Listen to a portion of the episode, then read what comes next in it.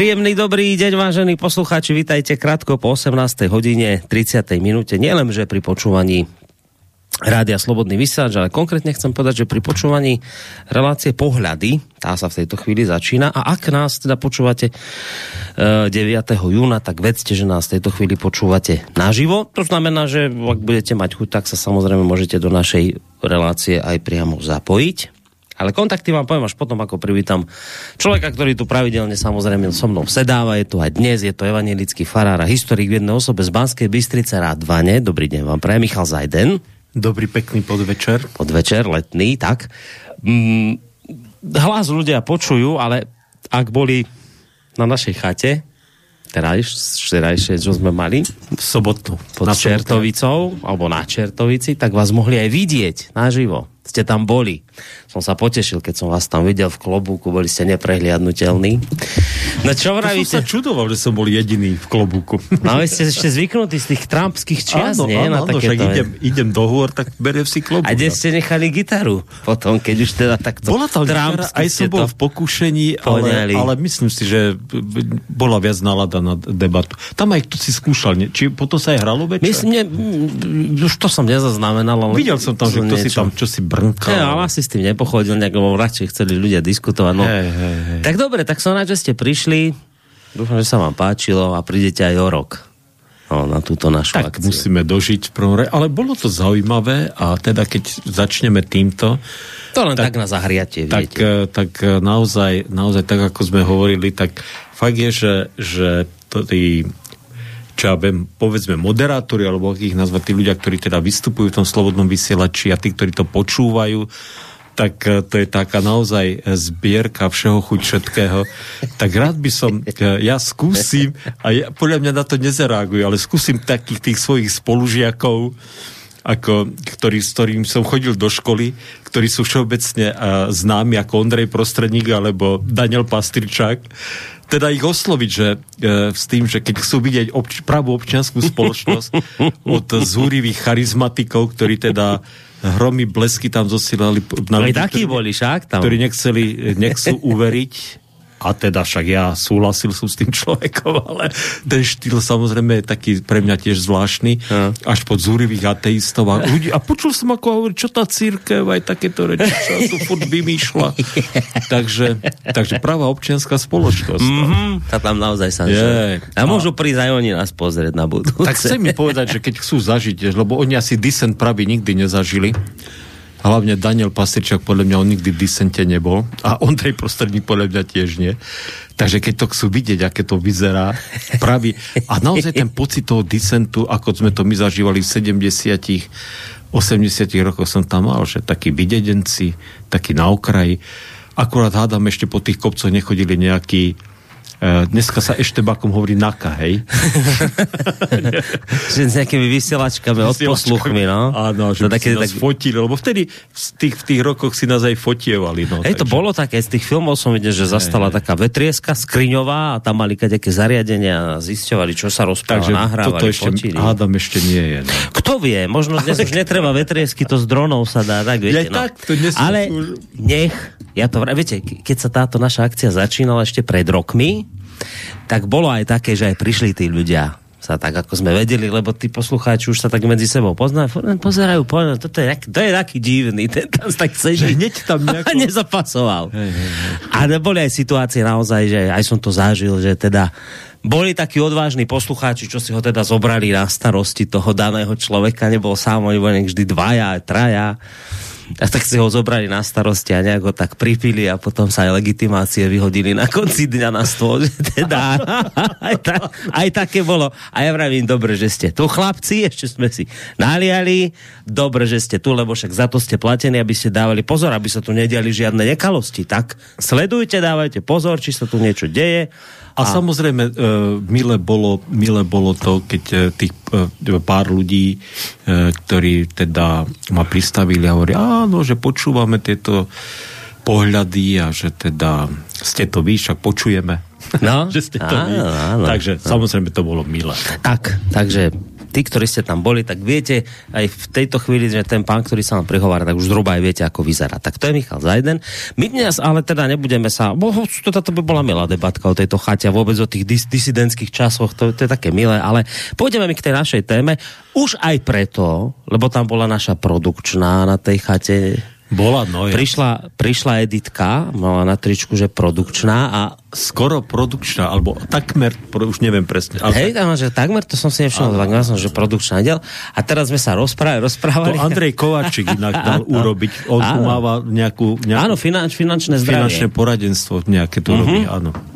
No ona prišla a teda sa, sme sa tak ako žartovali na tom, že produkčná, sem produkčná. Tam hovorím, že máme teraz však túto debatu o, o reformácii. Ona ako správna produkčná, áno, ale na maximálne 4 diely. že, áno, to, povedala, to mne ešte nepovedala. mne to povedala na tej chate, že maximálne 4 diely. Tak ak to dobre rátam, dnes máme tretí. Tak po... To už je tretí, čo? Tretí diel, no. Tak už musíte vážiť slova, alebo už potom máme len jeden, ktorý nám ostane. Musí sa jej spýtať, akú má predstavu teda potom, že čo bude No, nechám to na vás, aby ste to s ňou vydiskutovali vy. Takže máme mi tu náš taký, dalo by sa povedať, letný, predletný seriálik a pred rokom sme mali Štúrovcov. Dnes sme sa rozhodli, že budeme rozoberať podrobnejšie reformáciu a išli sme pred tými minulými diel, alebo v tých minulých dieloch sme ešte tak hlbšie do histórie a sme sa napokon dostali k tej kľúčovej osobe v podobe Martina Lutera, už sme čo to o jeho živote povedali. A skončili sme teda pri tom, že tento veľmi poctivý, veriaci muž, katolícky mních, mních. Ja, už tak nejak mu tie veci prestali sedieť, ako si tú Bibliu tak čítal, tak videl tam tie rozpory. A tak nejak zhruba sme tam skončili, že teda takto celé, ako, ako bol to naozaj veriaci, poslušný a tak, ale už mu tam niektoré veci začali škrípať, takto to povedzme. No. A teda? E, v podstate, to je zaujímavé, lebo lebo v podstate ja som chcel skôr, uh, teda chcel som sa priblížiť a ak teda to vyjde, tak hovoriť viac menej o reformácii na Slovensku, aký mala zmysel a význam ja, na tak, Slovensku. takže vy už veľmi Lutera nechcete uh, riešiť. Nie, nemôžu, však, ale, ale však Lutera sa samozrejme nedá obísť, lebo však naozaj je kľúčovou postavou. Vy ste sa zlákli, že naozaj už len posledné dva diely mám. takže, takže ale uvidíme. Ale tam, tam minimálne ešte o tom Luterovi by sme mohli tam ako tak však na ten hrad Štát Warburg sa uchýlil, utekal tam a tieto veci sa trošku o tom Môžeme taký pár reálí z Luterovho života, takže no, vlastne... no on, on, vlastne čo urobil, no tak to sme neviem, teraz už si nepamätám. Že no ja vám poviem, čo urobil, lebo vidím, že tápete v tme. No. Trochu, trochu mm-hmm. zatiaľ. Uh, v podstate skončili sme tým, že Luther vlastne, vlastne pochopil, že keď chce získať záchranu a väčší život, že ku podivu to nejde tak, že on preto môže niečo urobiť, ale že, ale že naozaj ju Boh dáva zadarmo. No. Že není v ľudských silách, v ľudských možnostiach nejakým spôsobom uh, byť tak dokonalý, aby si človek zaslúžil od Boha nejakú milosť. Pretože uh, Božej dokonalosti sa človek nemá šancu ani približiť. Toto teda Luther pochopil a uh, prestal, on, on naozaj sa snažil pôstami, dokonca bičovaním, seba tríznením, uh-huh. uh, proste uh, získať si nejaké zásluhy, uh, aby, aby teda tú spasu mohol dosiahnuť. Nič nefungovalo. A zrazu teda v Biblii objavil tie základné texty, ktoré hovoria o Božej milosti, ktorú dosahujeme zadarmo. Začal o tom premýšľať, začal o tom hovoriť, ale narazil samozrejme na, e, a to sme, to, to sme si o tom na, ku koncu hovorili, na ten problém toho jarmočného predaja odpustkov. Uh-huh. Že, že, vlastne, že vlastne církev okolo toho točila obrovský biznis, tá stredoveka, pretože e, ľudia verili tomu, čo církev hlásala, verili svojim farárom, biskupom, verili pápežovi. No a keď teda církev hlásala, chodili hlavne dominikánsky mnísi po jarmokoch a tam predávali tieto odpustky, kde hovorili, že teda kto kúpi tento odpustok, tak buď jeho duša, alebo duša niekoho jeho blízko bude v očistí, učenie očistí vtedy vzniklo v tom uh, stredoveku.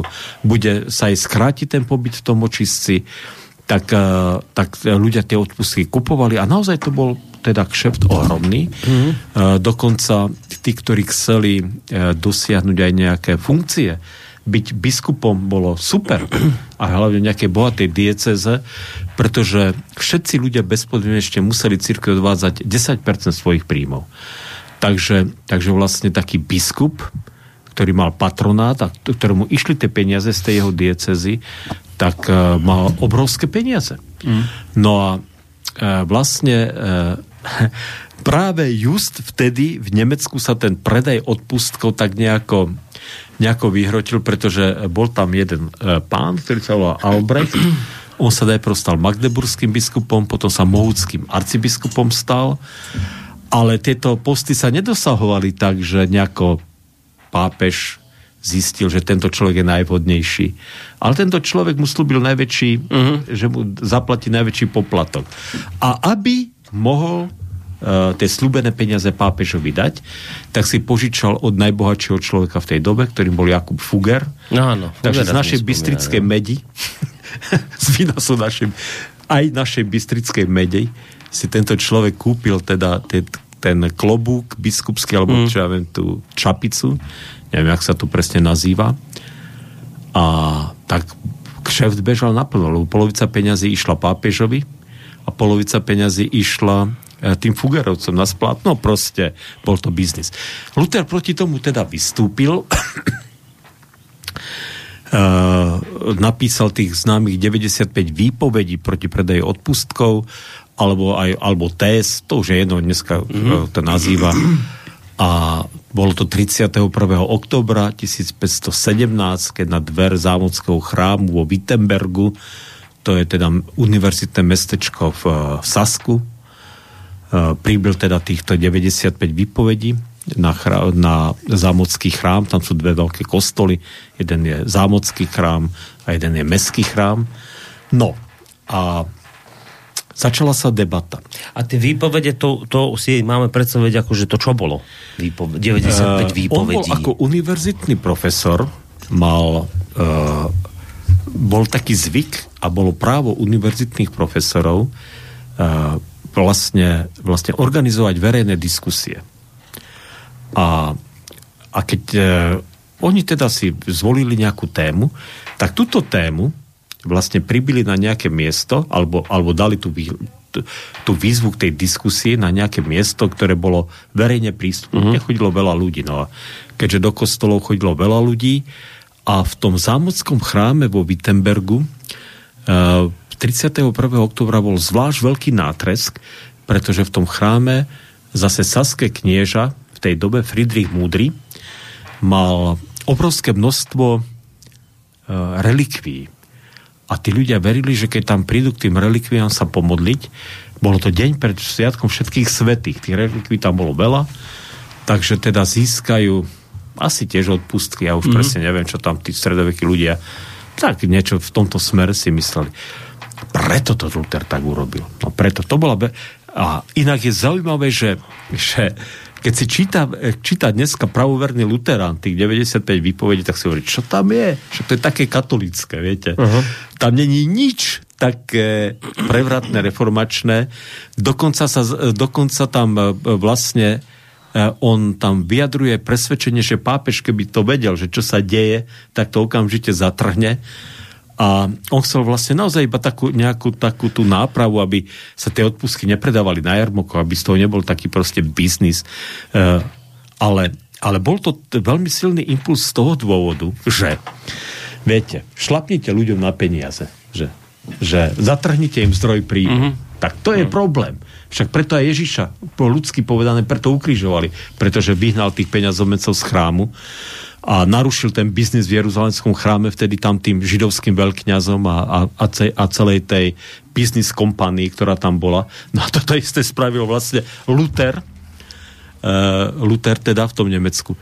A do toho bolo už to, že e, vlastne už existovala kni- teda už, už knihtlač existovala. Mm-hmm. Viete, že, takže tie odpustky sa zrazu vydali v masovom meradle, rozšírili sa v priebehu šiestich týždňov po celom Nemecku, čo na tú dobu bolo nevydané, nevydaná rýchlosť. Mm-hmm. To proste... A takže, takže aj v Ríme, aj v Augsburgu Fugerovci veľmi rýchlo zistili, že príjmy rapidne klesajú. Aha. že príjmy, výnosy z odpustkov rapidne klesajú, lebo Luther povedal, aké odpustky, čo Boh vám odpúšťa, nepotrebujete žiadne odpustky, nepotrebujete si nič kupovať. No, biznis išiel do keľu. No jasné. A chrám svätého Petra, ktorý sa vtedy stával, tak bolo ohrozené všetko, no proste proste problém. Chrám svätého Petra vo Vatikáne, ktorý teraz chodia ľudia obdivovať, sa stával s odpustkou? Áno, jasné. Krásne. Jasné. to je krásne. Takže sa to stávalo, všetko fungovalo a zrazu prišiel Luther povedal, ľudia, nemusíte to vôbec platiť. A teraz bola stavba ohrozená. No narušil to. Narušil, Jasné. Nezrušilo úplne. A ale no, viem si predstaviť, ako do tých boháčov pichlo pri srdci, keď toto prišli tam takéto bordely robiť. Hrozné. No, hrozné. No. no a, to, a to, ale teda, keďže to bola verejná výzva k, k akademickej diskusii, tak na ňu zareagoval e, známy to profesor v tej dobe, doktor Eck. On pôsobil na univerzite v Lipsku. Mm a naozaj zorganizovali túto debatu v Lipsku, to známa Lipská dišputa, kde teda prišiel aj Luther, aj so svojím priateľom Karlštatom, alebo Karlstatom. Karlstad ten e, bol radikálnejší ako Luther, ten začal vyhadzovať všetky sochy a obrazy z kostolov. A, takže išli obaja do toho Lipska na tú dišputu s týmto doktorom Ekom. A doktor Ek bol naozaj vzdelaný, e, bol podkutý v diskusiách. Nebol to žiaden, samozrejme, e, samozrejme žiaden primitív, ale naopak.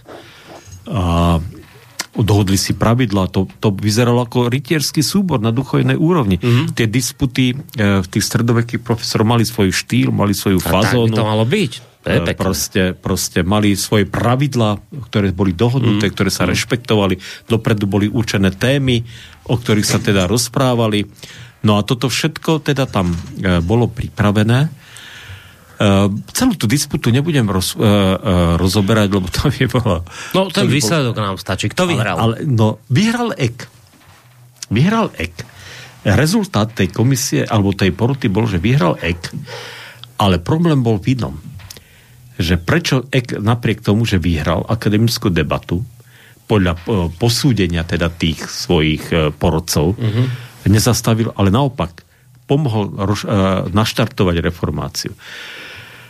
Počas tej debaty, no, e, najprv teda pár slov tomu, že Lipská univerzita vznikla v roku 1409, keď Václav IV. na Husov podnet E, zvrátil pomer hlasov, e, hlasov na Karlovej univerzite. Dovtedy mali Bavory, Sasy a ešte neviem, Šváby či kto. Teda Nemci mali tri hlasy. Áno, to, to, to sme spomínali o a tom Češi jeden. A on to zmenil ten kutnohorským ediktom, že Češi mali odtedy tri hlasy, mm. Nemci, mm. Nemci sa naštvali, odišli, založili Lipskú univerzitu. Čiže tam boli veľmi silné protičeské nálady. To tam mm. proste žilo. Tam to proste v tej pamäti samozrejme bolo. Ek ukázal na Lutera a povedal, ty si hus. Ty hlásaš veci ako hus. Oni, sa, oni totiž to v rámci tej diskusie sa bavili o, o, o tom, že, že, o tom, že kto vlastne je oprávnený ustanovovať kazateľov Božieho slova. Kto teda, e, kto teda má tú moc rozhodovať o tom, kto bude kázať v tom konkrétnom spore, alebo farnosti, ako to hovorí, ako to je jedno, proste, že kto tam bude kazateľ. A Luther hovorí, no veď podľa písma je to tak, že tí ľudia si vlastne vyberajú toho kazateľa. Že, že tí apoštolovia samozrejme tam ustanovovali tých kazateľov v tej prvej cirkvi, ale nikdy to nerobili proti vôli tých ľudí. Vždy mm-hmm. teda to bolo tak, že tí ľudia ich museli prijať. A dnes hovorí proste biskup alebo pápež povie, ty tam budeš a nikto sa na mienko ľudí nepýta. A on hovorí, ty si husita. Hm. To robia husiti. To nikto iný nerobí husiti. A Luther sa ohradil, ja nie som žiaden husita. On naozaj akože z Hus- o Husovi aj nerozmýšľal, samozrejme počul Husovi, Hej. ale sa nezaoberal Husovým učením. Ale bola prestávka obednáča a on si teda nechal priniesť ten Lutherov spis, ten traktát do cirkvi a zistil, že je to tak. Že to Hus presne to isté hovoril, čo on. tak sa poctivo k tomu priznal. že naozaj je to tak, že teda v tomto bode e, síce nevedel o tom, ale sa stotožňuje s Jánom Husom. No a toto vlastne e, tých porodcov nabudilo, že potom Eka vyhlasili za víťaza. Aha. Ale na druhej strane nabudilo to Lutera k tomu, že sa prehlbil v reformácii a nabudilo to ľudí. Zrazu si ľudia uvedomili, že, že tak keď ten farár sa nám nepáči, tak ho môžeme poslať preč. My budeme rozhodovať o tom, kto tu bude farárom. My. Chápete? Prvok demokracie zaviedol do církvy. Nevediac, čo robí. Nevediac, čo robí. To, je, to, je, to je zaujímavé. To, najskôr takto, že medzi Husom a Luterom máme aké obdobie? Asi zhruba 100 rokov. 100 rokov. Takže to ešte je v, v pamäti dosť intenzívnej, to ešte si pamätajú to, títo ľudia, keďže to len 100 rokov prešlo. A teraz to je to zaujímavé, že ten Husto bol taký, taký reformátor, ako to teda od kosti, to bol proste naozaj bolo vidieť, že veľa vecí ho škrelo, majetky, ciri, čo. Ale ten Luther, ten, to bol iný, on bol taký, on, on niečo chcel, on nechcel veľmi očividne byť nejaký veľký reformátor. On sa, on sa naozaj držal písma, no. A on naozaj neštudoval, on študoval písmo nehu, majstra Jana Husa, chápete, nie jeho spisy. No. No vlastne on, on len teda, že, že pôvodne len teda toto ho tak nejak ako mrzelo, že že tie odpustky a to a potom cesto sa vlastne dopracoval ešte aj k ďalším veciam, že ako keby si áno, potom všimol aj iné áno. choroby tej církvy. Áno, a to, a to tak postupne prichádzalo. Aha. A hovorí sa, že až v Heidelbergské tézy, Heidelberg, to je teda tiež univerzitné mesto v Nemecku, že tam vlastne už vystúpil prvýkrát a to bolo vlastne rok, rok a pol, vyše roka už od e, teda toho, ako pribil tých 95 výpovedí, tak vlastne vlastne, tam sa už tak hlásil už naozaj k tým reformačným zásadám. Uh-huh. Tam už teda tu e, to, že máme tu Božiu milosť zadarmo, že, že jedine pís, na, o písmo sa môžeme opierať a nie o nejaké výroky cirkevných otcov a ja neviem, o tradíciu. Takže tam to už začalo byť zrejme. Lenže, lenže toto jeho vystúpenie, to, ako on teda odmietol tú uh, moc, svetskú moc církvy, ako, ako ešte dokonca aj v tej duchovnej oblasti hovoril, že treba ľudu dať oveľa väčšie právomoci. a že teda, že nes, nesú, nesú církevní predstavitelia duchovný zodpovednosť pred tými ľuďmi, ktorým kážu, tak uh, to spôsobilo v Nemecku revolúciu. Uh, proste, že zrazu tí ľudia zrazu tí ľudia začali konať oveľa sebavedomejšie. Zrazu, zrazu, tá, zrazu zistili, že e, zaviedol, zaviedol nemeckú omšu, teda v Nemčine. Uh-huh. Ponemčil e, proste tie bohoslužby. A to takto postupne išlo. No a samozrejme, samozrejme, keď to církev videla, tak samozrejme chcela tento proces e, zvrátiť a chcela tento proces nejaký, nejako ukočírovať. Oni už oni už teda, hlavne tí kardináli, hlavne kardinál Kajetán, ktorý bol v tom tak sa najviac angažoval, lebo Lev X ako pápež bol mladý chalan, ten tomu veľmi až tak nerozumel. Ani, ani nebol to teológ, ani kňaz poriadny podľa mňa. No, ale to je jedno, bol to ešte klasický renesančný pápež. Ale e, oni to chceli nejako zvrátiť. Ale Luther už mal mocných ochráncov. Uh-huh. Viete, lebo tie neporiadky v církvi, ten, tá korupcia, nepotizmus teda, že dohadzovali sa úrady blízkym príbuzným, tak to samozrejme škrelo ľudí. A ľudia túžili po náprave v cirkvi. Takže Luther mal už mocných obrancov. Jeho samotný zemský pán, Saske knieža, ten Friedrich Múdry, oni sa nikdy vraj s Lutherom nestretli osobne, hm. ale držal na ním ochrannú ruku, viete.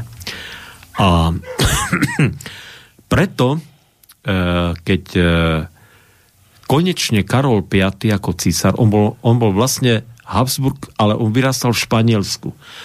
A keď sa stal cisárom, tak vlastne až po, neviem koľko po tej korunovácii prišiel do Nemecka, asi 4 roky po korunovácii. A zvolal s ním do Wormsu, to je niekde pri Bode, mestečko. Uh-huh.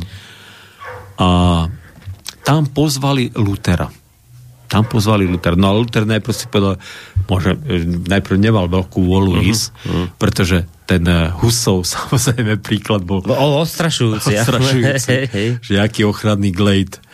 Ale teda e, cisár teda slávnostne prísal, že ako príde, tak aj bude môcť odísť. A samozrejme tie kniežatá už ho chránili. Takže Luther prišiel do Wormsu na ríšsky snem, čo bol vlastne absolútne ten najvyšší e, orgán tej moci, uh-huh. kde bol císar, šľachta, slobodné kráľovské mesta, zhromaždí tí predstaviteľia proste uh, absolútne top cirkevných predstaviteľov, všetci tí arcibiskupy, ktorí sú tam uh, boli a biskupy a tak ďalej a tak ďalej, teda naozaj elita.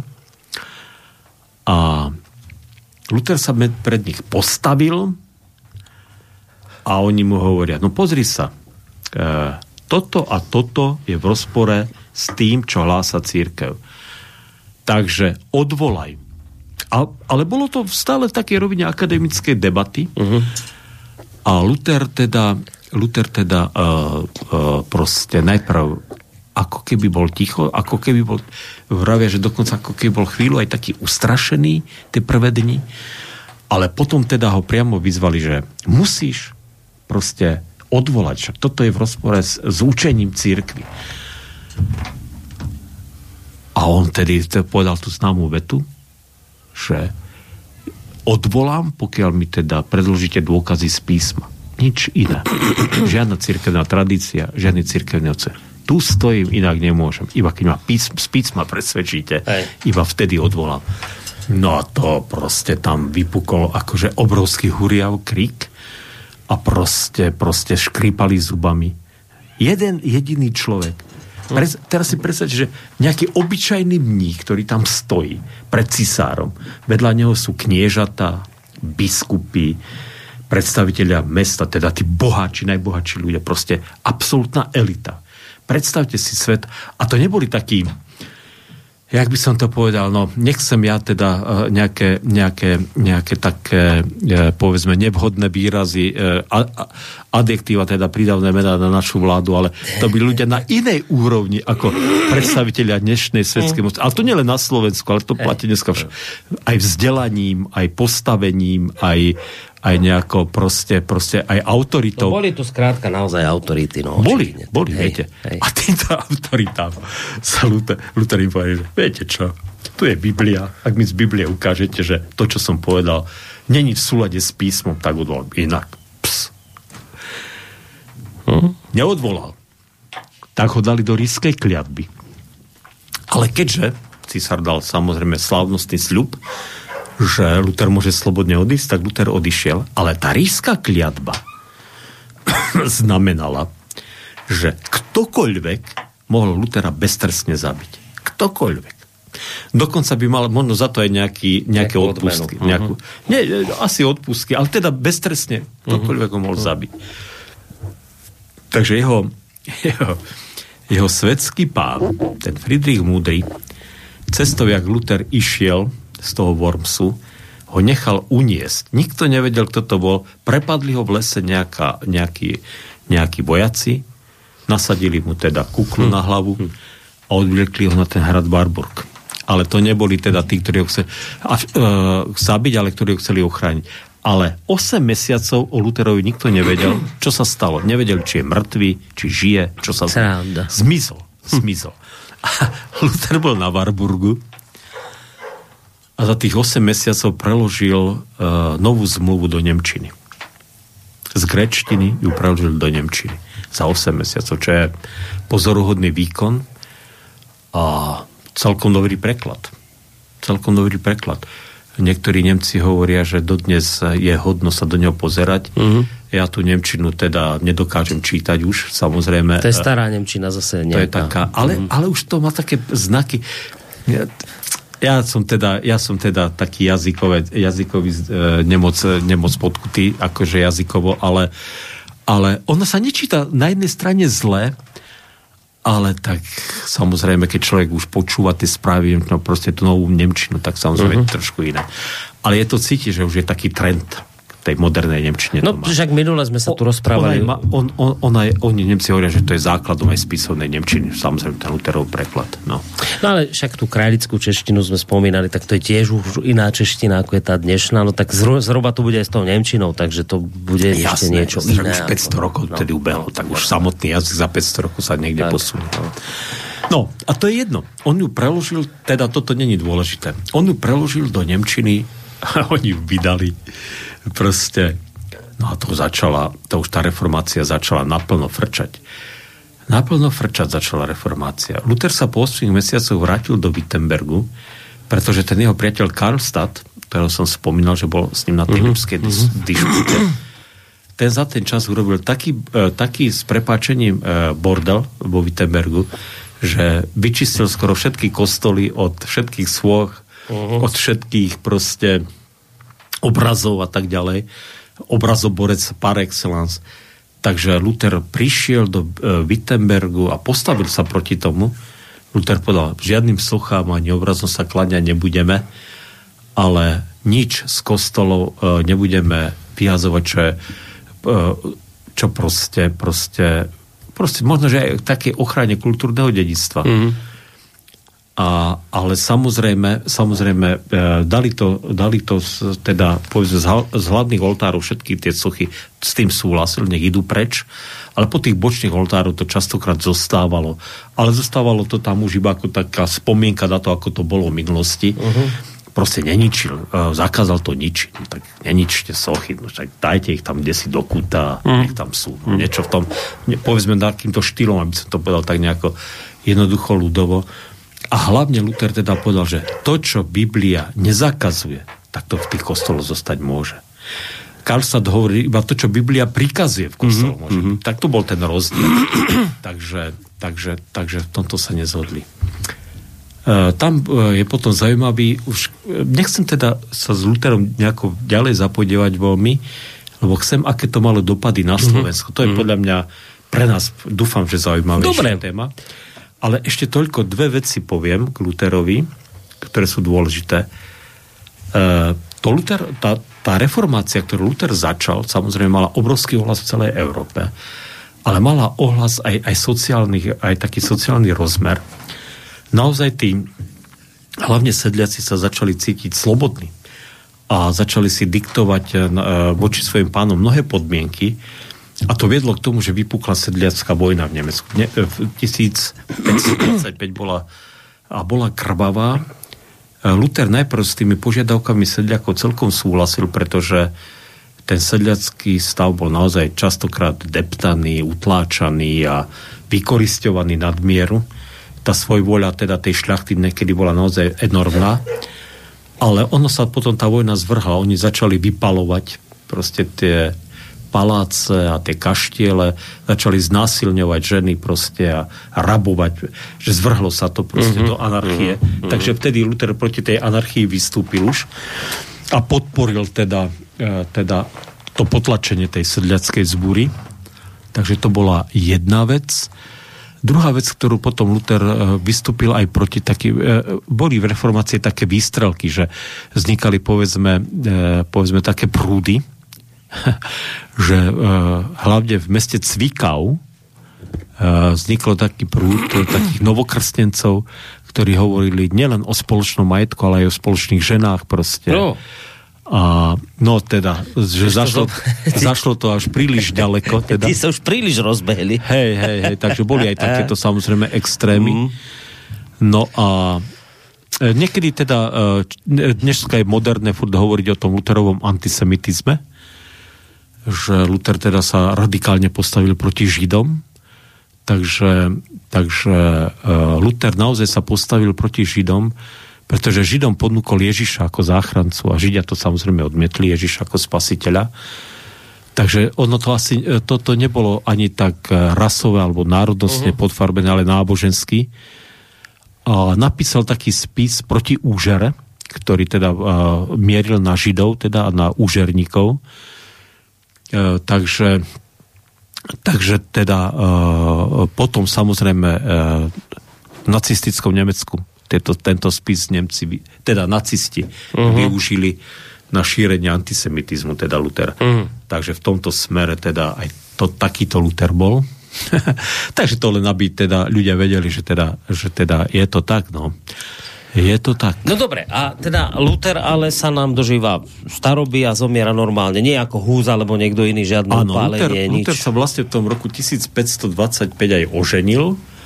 To tiež je pre mnoj, niektorí také, že vedia, však zobral si mníšku a ešte 20 rokov teda žil v manželstve, mali 6 detí spolu. No a zomiera v roku 1546. Koľko detí mali? 6. 6 detí. Čo bola vtedy norma? No, Hej, jasné, jasné, však tam bola veľká umrtnosť. Tak... Jednak bola, aj mu zomrel také 14-ročné dievča, Margaretka, to skoro do hrobu priviedlo. Mal ju veľmi rád. Hmm. Myslím, že to bola aj najstaršia dcera jeho.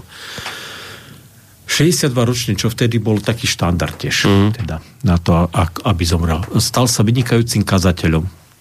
On sa naozaj ešte vypracoval potom. E, potom sa zapojil aj do takých byť, e, teda, do tých, lebo už potom vznikla protestantská liga v Nemecku a on teda im vypracoval tzv. šmalkalské články. E, vypracovalo sa Augsburské význanie, to vypracoval Filip Melanchthon. Tá reformácia naozaj bola na obrovskom zostupe a, a ono to vyzeralo, mm. vyzeralo že zachváti, aj zachvátila celú Európu ale samozrejme tá uh, stará církev sa voči tomu začala Hej. brániť. Takže... No a on zomiera teda ako katolícky, ako rímsky Je. katolík, alebo zomiera ako kto?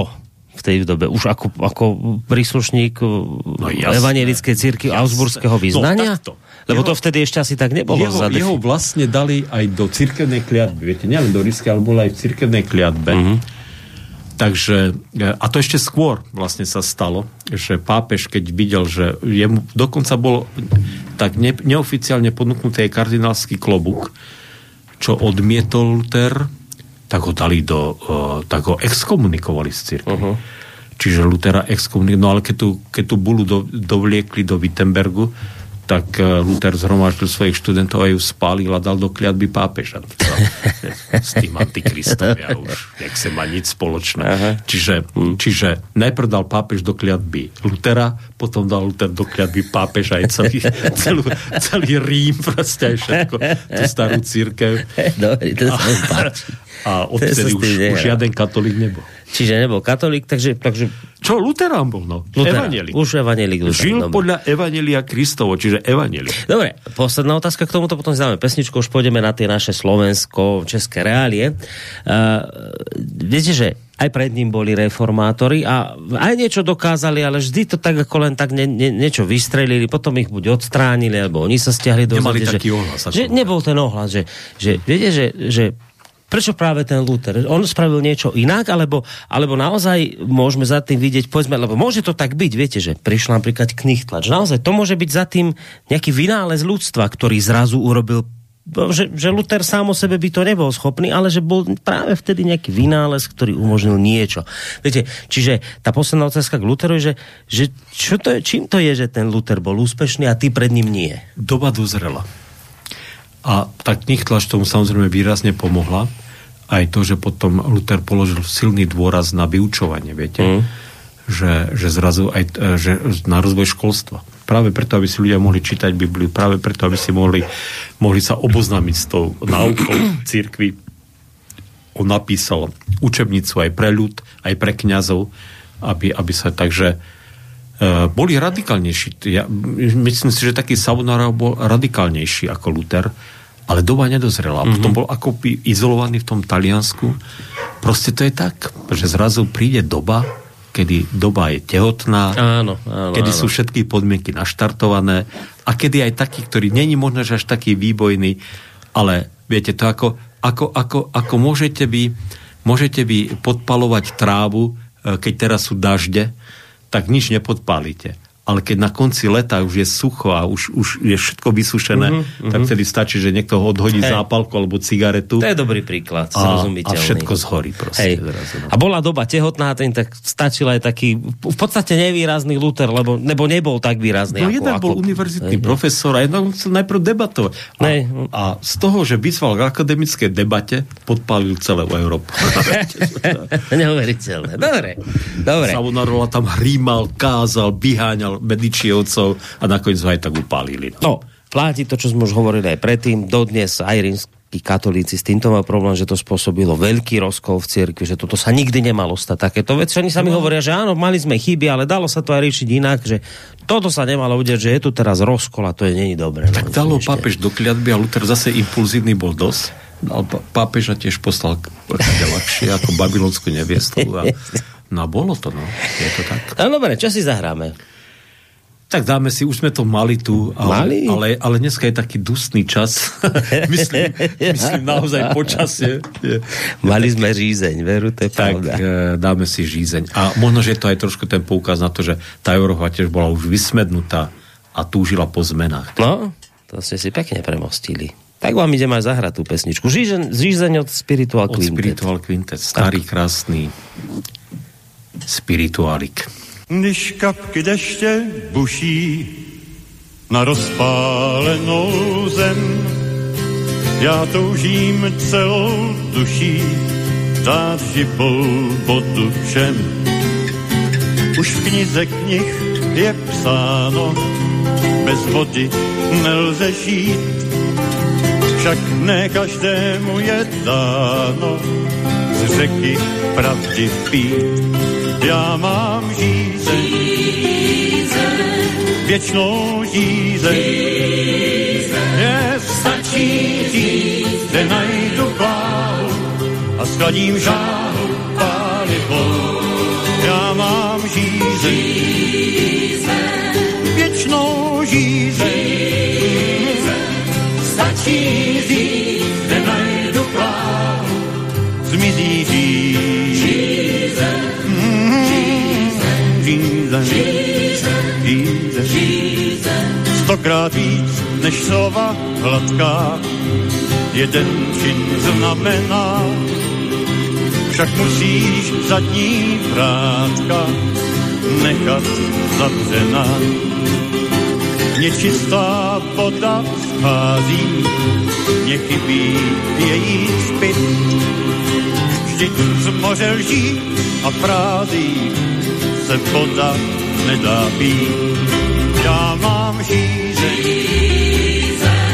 věčnou žízeň. Stačí říct, že najdu plávu a skladím žáhu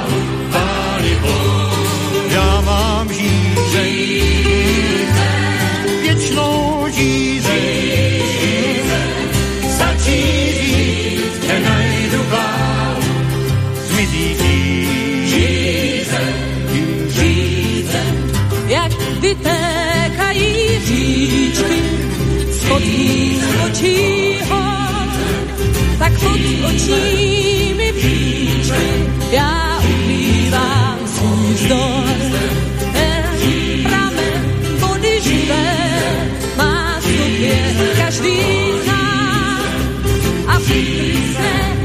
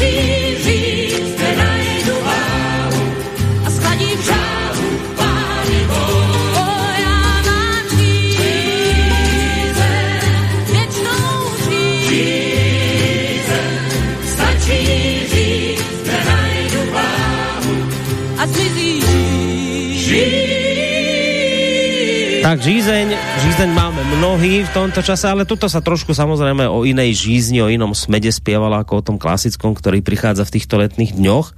No máme mi tu s pánom Farárom Evangelickým, s Michalom Zajdenom, historikom, rozrobený seriál tém, uh, alebo teda seriál na tému reformácia. A ideme teraz teda už do tých našich končín. Teraz zrejme to bude debata o tom, že ako sa to sem k nám vlastne vôbec dostalo? E, Tieto dostalo, myšlienky? čo to znamenalo a vlastne aký to malo dopad Mhm. mm-hmm. a má vlastne nakoniec aj dopad vlastne mm-hmm. uh, tá reformácia uh, v našich zemepisných štírkach pre náš národ samozrejme. Mm-hmm. Takže myslím si, sú to síce častokrát známe veci, ale možno, že nezaškodí si ich aj trošku zopakovať. Určite. Uh, a možno, že, a možno, že sa aj povie tak trošku čo, niečo iné. Lebo dnes tie dejiny sa podávajú tiež takým čo ja viem, takým zvláštnym spôsobom. No, ten pohľad mm. tiež není vždy taký, aký by, sa, aký by podľa mňa mal byť. No, ale to už možno, že k tomu prídeme tiež v tej debate. E, v podstate, keď Luther vystúpil, tak e, naozaj, naozaj teda ten ohlas bol ohromný a naozaj tie myšlienky Luterovie sa veľmi rýchlo šírili, teda nielen po Nemecku, ale aj do ostatných častí Európy a prichádzali aj k nám. A ten dôvod, prečo uh, už vieme, že už v roku 1520 uh, boli, uh, boli kazatelia, ktorí začali kázať teda v reformačnom duchu. Uh, a ten dôvod, prečo to tak rýchlo išlo, bolo, že hlavne tieto naše banské mesta, tu na strednom Slovensku, uh, vlastne boli do veľkej miery nemecké vtedy a chlapci z týchto miest chodievali študovať do Nemecka. Uh-huh. Potom obchodné vzťahy boli samozrejme veľmi intenzívne s Nemeckom, však vtedy bola tá turzovsko-fugerovská spoločnosť aj, takže, e, takže, takže naozaj, naozaj v banských mestách veľmi rýchlo sa ujímali tieto myšlienky reformácie a potom takisto teda na východnom Slovensku, v tých východoslovenských mestách a na Spiši, viete. Takže, takže e, dá sa povedať, že postupne, tak krok za krokom, e, tie mestské rady E, sa tak nejako pridávali na stranu reformácie. Treba si uvedomiť, že slobodné kráľovské mesta v Úhorsku mali právo vlastne si vybrať svojho farára, boli patrónmi aj církvy, takže síce bolo to, muselo to byť z koordinácie s biskupom, ale, ale vlastne bez súhlasu Mestskej rady nemohol nikto zaujať nejaké kňazské miesto, akože, akože v tých mestách. No a keďže keďže e, tie mestské rady sa stávali evangelickými, tak samozrejme vyhľadávali takých kazateľov, mm-hmm. ktorí proste v tomto duchu aj kázali. Ale samozrejme, tá reakcia aj tu e, kráľa a, a samozrejme biskupov, arcibiskupov, hlavne ostriomského arcibiskupa, na seba dlho nenechala čakať. A v roku 1000 525, teda 7 rokov po Luterovi, na sneme v Rákoši. Rákoš je nejaká, ja neviem, či to je ostrov na Dunaji bolo, alebo nejaké veľké e, zhromaždisko pri, niekde pri, pri Budine, kde sa teda schádzal v tých dobách uhorský snem, tak bol prijatý zákon, e, uhorský zákon, e, ktorý znie po latinsky, že Luterános comburantur luteránov upáliť.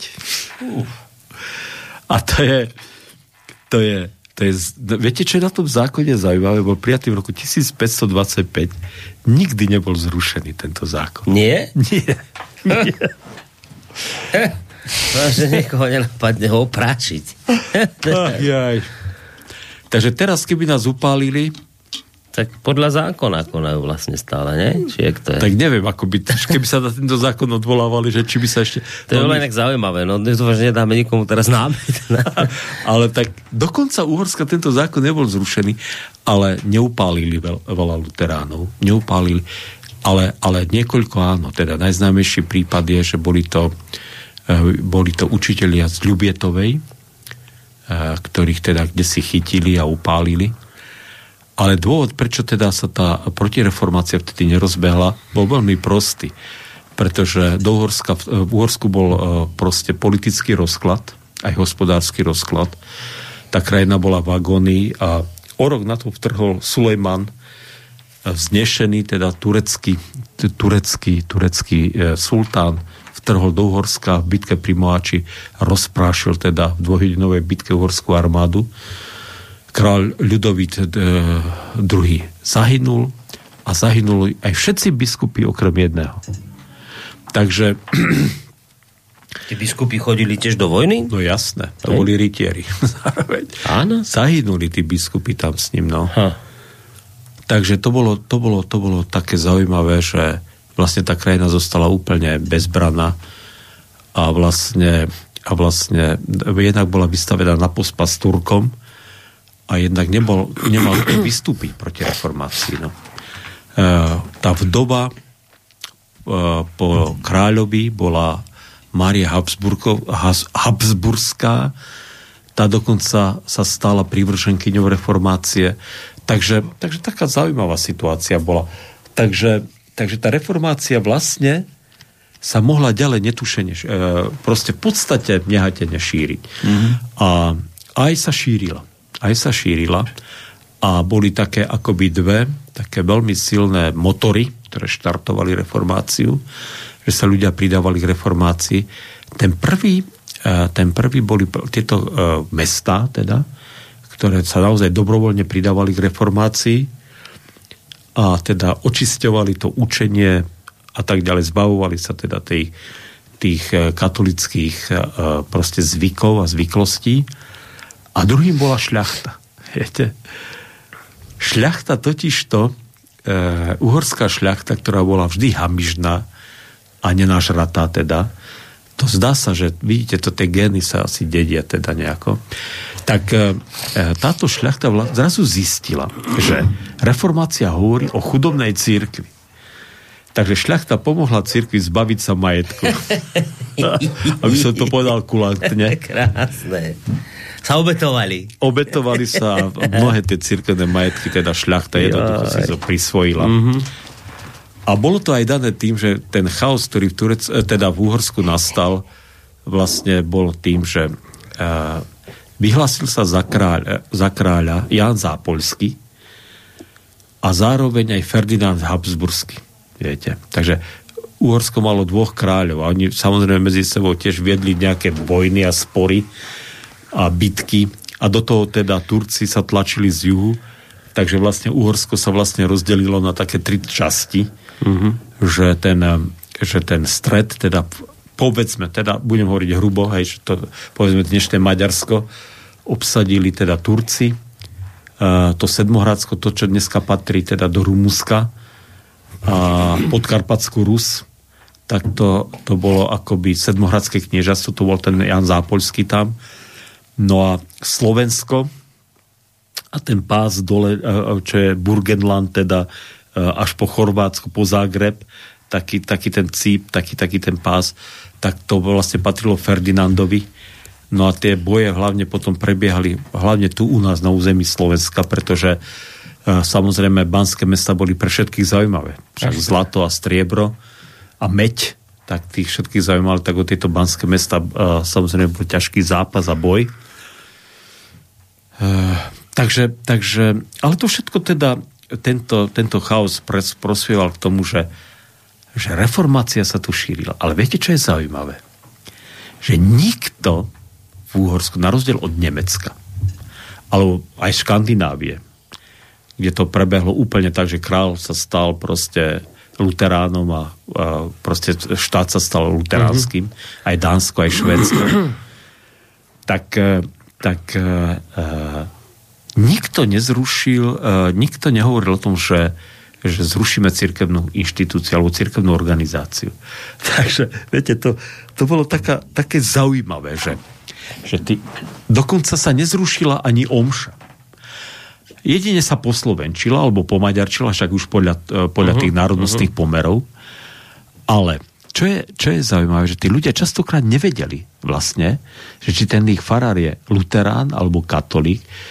Zistili to teda práve z týchto dvoch, lebo chodil stále v, tej, v tých, tom kňazskom rúchu, slúžil tú omšu a oni to, tí prostí ľudia častokrát zistili tak, že, že ten farár sa buď oženil, Aha. Alebo začal teda kázať. Teda. No ale však to vedeli hneď, nie? Že keď to farár hovoril v, v reči ľudu, tak Áno, vedeli, ale, ale nevedeli, že či... nerobili, však tí stále kázali ale, ale v tým, že, ale, ale tým, že tá omša, ten, pre, ten bol taký, akože malo to poriadok omše, to naozaj tak veľmi postupne sa toto na Slovensku zavádzalo. My sme naozaj konzervatívni, viete. My nechceme až tak veľmi rýchle zmeny. Mm. To je zaujímavé. Iné. Ale to je dobre zase, že viete, že to zase my, sa to nedá až tak my zneužívať. No. My, si, my si dávame tak na čas a preto tá cirkevná organizácia, tá evangelická, alebo potom aj kalvínska, alebo Maďari sa teda hlavne stávali kalvíni potom, tak ona vznikala tak nenápadne z dola, viete. Nenápadne z dola a, vďa, a hlavne teda vďaka tým mestám, teda týmto banským a tým východoslovenským mestám, lebo tí, e, naozaj sa chodilo masi, chodili tí chlapci stále študovať, do, hlavne do Wittenbergu. Wittenberg sa stal top univerzitou v tej dobe. A, takže postupne sa tie, re- tá, tie myšlienky reformácie stále vo väčšej a väčšej miere presadzovali. A na, veľkú zásluhu na tom šírení reformácie na Slovensku má Leonard Štekel. Leonard Štekel bol Bardejovčan, ktorý, ktorý bol osobným priateľom Filipa Melanchtona a poznal sa aj s Martinom Lutherom. A tento Leonard Štekel nebol kňaz, ale bol rektor e, školy v Bardejove, ktorá mala celkom dobrý ohlas a bola taká celkom známa v tej dobe. A, a on, teda, on teda ako prvý e, vlastne začal, e, začal naliehať, aby vznikali také nejaké aspoň voľné združenia tých evangelických kňazov, také fraternity, E, alebo kontubernia sa tomu, fraternita je bratstvo, alebo kontubernia nejaké spoločenstvo tých kňazov, ktorí už teda si potom zvolili aj svojich prvých seniorov a už teda e, vyvzdorovali si na cisárovi e, tie kráľovské mesta, že musel akceptovať v tých mestách Habsburské význanie. Uh-huh. Takže v roku 1549 východoslovenské mesta Košice, Prešov, Bardejov, Sabinov a Levoča. Týchto 5 miest, potom sa pridal aj Kešmarok neskôr. Tak, e, tak e, proste cisár Ferdinand, aj keď bol tuhý katolík, tak súhlasil, aby tieto mesta sa si zriadili svoj duchovný život podľa avzurského vyznania. Uh-huh. Uh, oni aj napi- on tento Elonár Štekel napísal tzv. pentapolitánu, to je teda vyznanie piatich miest, ktoré teda císar síce s nevôľou, ale prijal. No a jeho príklad potom o 10 rokov nasledovali 7 banských miest, ktorí napísali tiež teda tzv. heptapolitánu, teda vyznanie 7 miest, alebo Montánu, lebo Montána znamená, že, že teda vyznanie e, miest na kopci, uh-huh, alebo kopcoch. Uh-huh. To, boli, to bola Bist, to bola Bystrica, Kremnica, Štiavnica, Pukanec, Ľubietová, Nová Baňa a Banská Bela. Týchto sedem miest teda. No a e, takže a potom o 10 rokov na to ešte 24 spiských miest. Takisto si. Mm-hmm. Takže, takže zaujímavé bolo, že oni uznávali autoritu teda povedzme Ostrihomského arcibiskupa. Ostrihomský arcibiskup tam aj posielal vizitátorov do tých miest ale, ale oni proste si žili evangelickým spôsobom. To proste, to proste my Slováci máme v sebe úžasný dar. Navodnok sa tvári, že, že, že proste rešpektujeme tú starú vrchnosť. Áno, že jasne, on keď prišiel ten, ten ten proste ten vyslanec, ten vizitátor od toho oni ho uhostili, oni mu aj zaplatili tie poplatky, ktoré chcel a potom aj s radosťou poslali to proste. A oni, a oni zase vedeli, že si žijú podľa toho svojho, mm. podľa toho svojho spôsobu. A tak boli radi, že dostali no. nejaké peniaze. No proste. No, je to, to proste. Také špecifikum, no. Ostalo nám. Inak áno. Inak áno. Toto, toto, vám, toto vám e, trvalo na Slovensku až do roku 1610. No, Takže ale to, ono to, to vyzerá tak, znie to tak, akože celkom tak, tak bezproblémovo, ale to, tak úplne bezproblémovo to nebolo, však sú obdobia reko, rekatolizácie, kedy sa, sme sa Jasné, to, a byli. Toto 16. storočie ale bolo takým obdobím samozrejme revnivosti, aj zápasov a tak ďalej, ale tá, pra, tá protireformácia nastala až v 17. storočí, mm. takže necháme si to na ďalší od, diel. Na ďalší diel, áno. lebo myslím, že už sa aj, aj už, čas už áno, áno, áno, presne som vás chcel tak smerovať k záveru, lebo toto už bude ako taká uputávka na ďalší týždeň vo štvrtok. Tak, Dobre. za dnes ďakujem veľmi pekne. Majte sa pekne do počutia. Do počutia. To bol Michal Zajden, evangelický farár, historik. Lúči sa s vami aj Boris Koroni. Dnes uh, dualog nebude, lebo máme Petra Žantovského na dovolenke v Chorvátsku, takže dáme si nejakú reprízu. Takže aj takáto informácia ešte na záver pridaná z mojej strany. No a pekný zvyšok dňa teda vám prajem z bansko bystrického štúdia Boris Koroni. Do počutia. Táto relácia vznikla za podpory dobrovoľných príspevkov našich poslucháčov. I ty sa k ním môžeš pridať. Viac informácií nájdeš na www.slobodnyvysielac.sk Ďakujeme.